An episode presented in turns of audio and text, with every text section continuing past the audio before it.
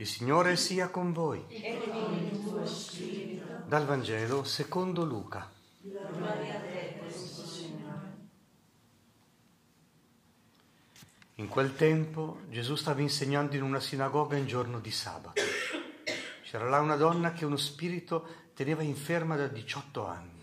Era curva e non riusciva in alcun modo a stare diritta.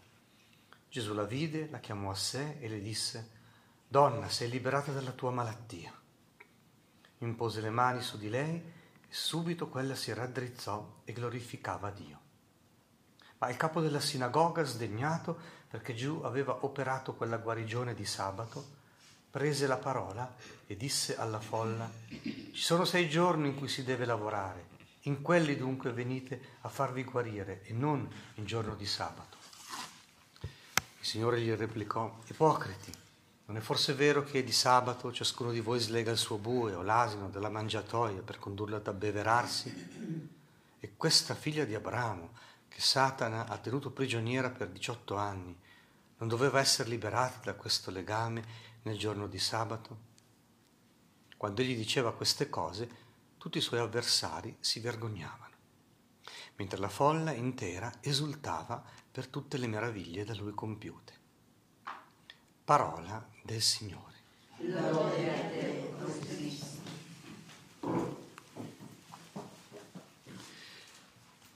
San Paolo nella lettera agli Efesini è impareggiabile nel far vedere le ricadute morali del dono che Gesù ci ha fatto, della grazia di Dio. Allora nel Vangelo noi vediamo in questi giorni alcuni miracoli dopo il tempo delle dispute con i farisei. E eh, cosa fa Gesù? Il dono di Gesù è quello di rifare, restituirci la bella immagine che abbiamo agli occhi del Creatore, di riconfigurare quella figura che è stata sfigurata dal peccato.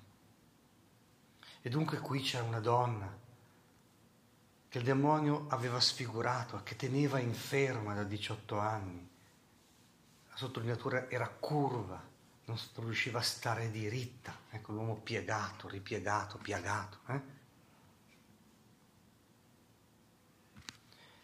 E nella ripresa, quando i farisei, invece di vedere questo, una guarigione, una liberazione,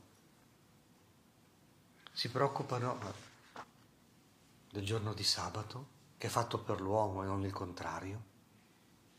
Ecco che Gesù cerca di riportare lì l'attenzione.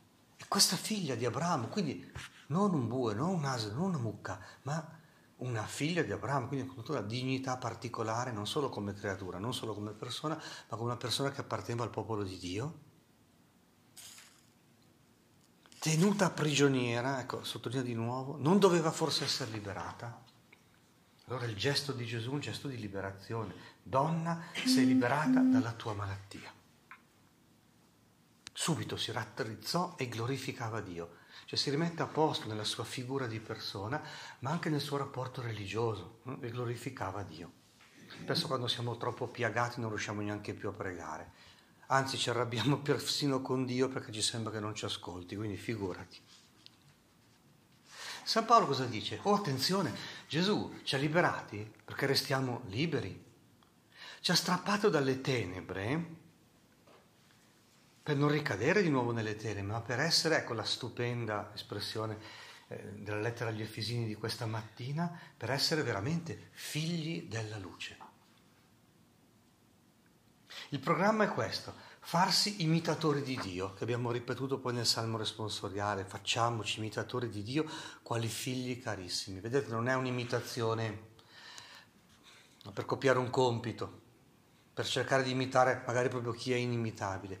No, no, è proprio molto più profonda, è una partecipazione ai lineamenti del figlio. È in questo che Gesù vuole restaurarci. E di cosa è fatto questo? Beh, anzitutto lasciarsi misericordiare, dice San Paolo, e diventare misericordiosi. Minimo, eh? Cioè riconoscere che tutti siamo miseri, tutti siamo stati oggetto della sua misericordia, lo dobbiamo essere, e quindi far circolare tra di noi il codice della misericordia. Non quello quindi di alzare il prezzo, ma di abbassarlo. Il prezzo si alza dopo, cioè in tutta quella custodia dell'anima, in tutta quella crescita spirituale, in quella pedagogia di Dio che serve per appunto, per risplendere, per risplendere come figli della luce. E allora il secondo passo è usarsi carità, ecco, si va sul positivo. Ma poi ecco al centro di questa pagina due cose che Partic- sempre, ma in particolare oggi sono molto minacciate, perché il demonio intanto lavora e vuole veramente sfigurare il volto dell'uomo. Perché? La gloria di Dio è proprio l'uomo vivente, la riuscita di Dio è quando veramente riesce a far splendere il volto degli uomini e delle donne con i lineamenti del suo figlio. È, questo, è per questo che ha creato la creazione, per renderci belli e buoni, non brutti e cattivi, luminosi, non tenebrosi. E quindi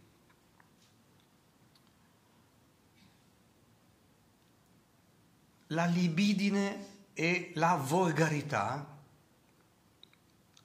sono cose che ci sfigurano. Vedete? Di fornicazione e di ogni specie di impurità o di cupidigia non si parli neanche tra voi. E poi, volgarità, insulsaggine, trivialità sono cose sconvenienti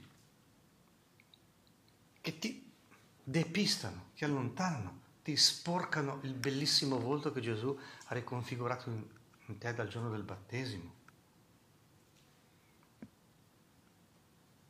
Nei cammini di educazione cristiana queste cose vanno ridette. La castità del corpo, degli occhi e del cuore sono condizioni fondamentali per rimanere figli della luce, cioè per poter ascoltare la voce dello Spirito, capire qual è la volontà del Padre, realizzare la propria vocazione nella fecondità di una bella missione. Eh, cioè, però noi sappiamo molto bene che con la scusa di rappresentare quello che succede nella società, i mass media, la filmografia contemporanea cosa ha fatto? Ha ormai sdoganato, ma alla grande, cioè di mettere quello che prima magari un paio di decenni fa poteva colpire ancora, ma ormai c'è una parolaccia su tre parole. E, e veramente, eh? se voi fate, analizzate un po' il linguaggio triviale, voi vedete che è l'uomo regressivo, è l'uomo che si sfigura. Perché le parolacce cosa fanno? o ricordano cose che riguardano l'apparato digerente o che riguardano la sessualità o che riguardano Dio. Vanno a sporcare Dio, rapporto fondamentale, tutto quello che è alimentazione, tutto quello che è generazione. Cioè prendono le cose belle e le fanno diventare brutte. Addirittura nella nostra cultura si vuole esaltare esteticamente il brutto, ci si vanta eh, di un linguaggio spregiudicato, di una, mm, dell'impudore. Ecco, la caduta del pudore vuol dire far saltare le barriere, far saltare i limiti, far saltare quindi il rispetto e quindi la gente vorrà amare, vorrà parlare di affetto, ma facendo saltare tutti questi paletti le relazioni saltano. Ma queste cose che vi sto dicendo leggendo la parola di Dio non sono neanche minimamente toccate nei percorsi pedagogici e psicologici. Cioè sembra che hm, la purezza, la castità, la cura della verginità, la cura di un linguaggio pulito, così non sono più valori educativi o comunque lo sono, ma ci arrendiamo all'evidenza contraria e non ci impegniamo più su questo fronte. Che invece, ecco, detto di noi che siamo salesiani, è il fiore all'occhiello di una pedagogia salesiana. Hm? E allora preghiamo oggi in particolare Don Rua, di cui ricorre la memoria, il primo successore di Don Bosco, questo ragazzetto che è cresciuto proprio alla scuola di Don Bosco, ha condiviso tutto con lui fino a diventare il suo primo successore e di aiutarci nel vivere noi e far vivere anche ai ragazzi questi percorsi da figli della luce. Perché appunto la liturgia di lui dice una cosa molto bella. che è proprio la sintesi di questa parola. E dice, Dio nostro Padre, tu hai dato al beato Michele Rua, erede spirituale di San Giovanni Bosco, la capacità di formare nei giovani la tua divina immagine. Ecco questa cosa qui, hm? di formare nei giovani la divina immagine del figlio, di configurare in loro tutti i lineamenti del figlio e di togliere da loro, eh?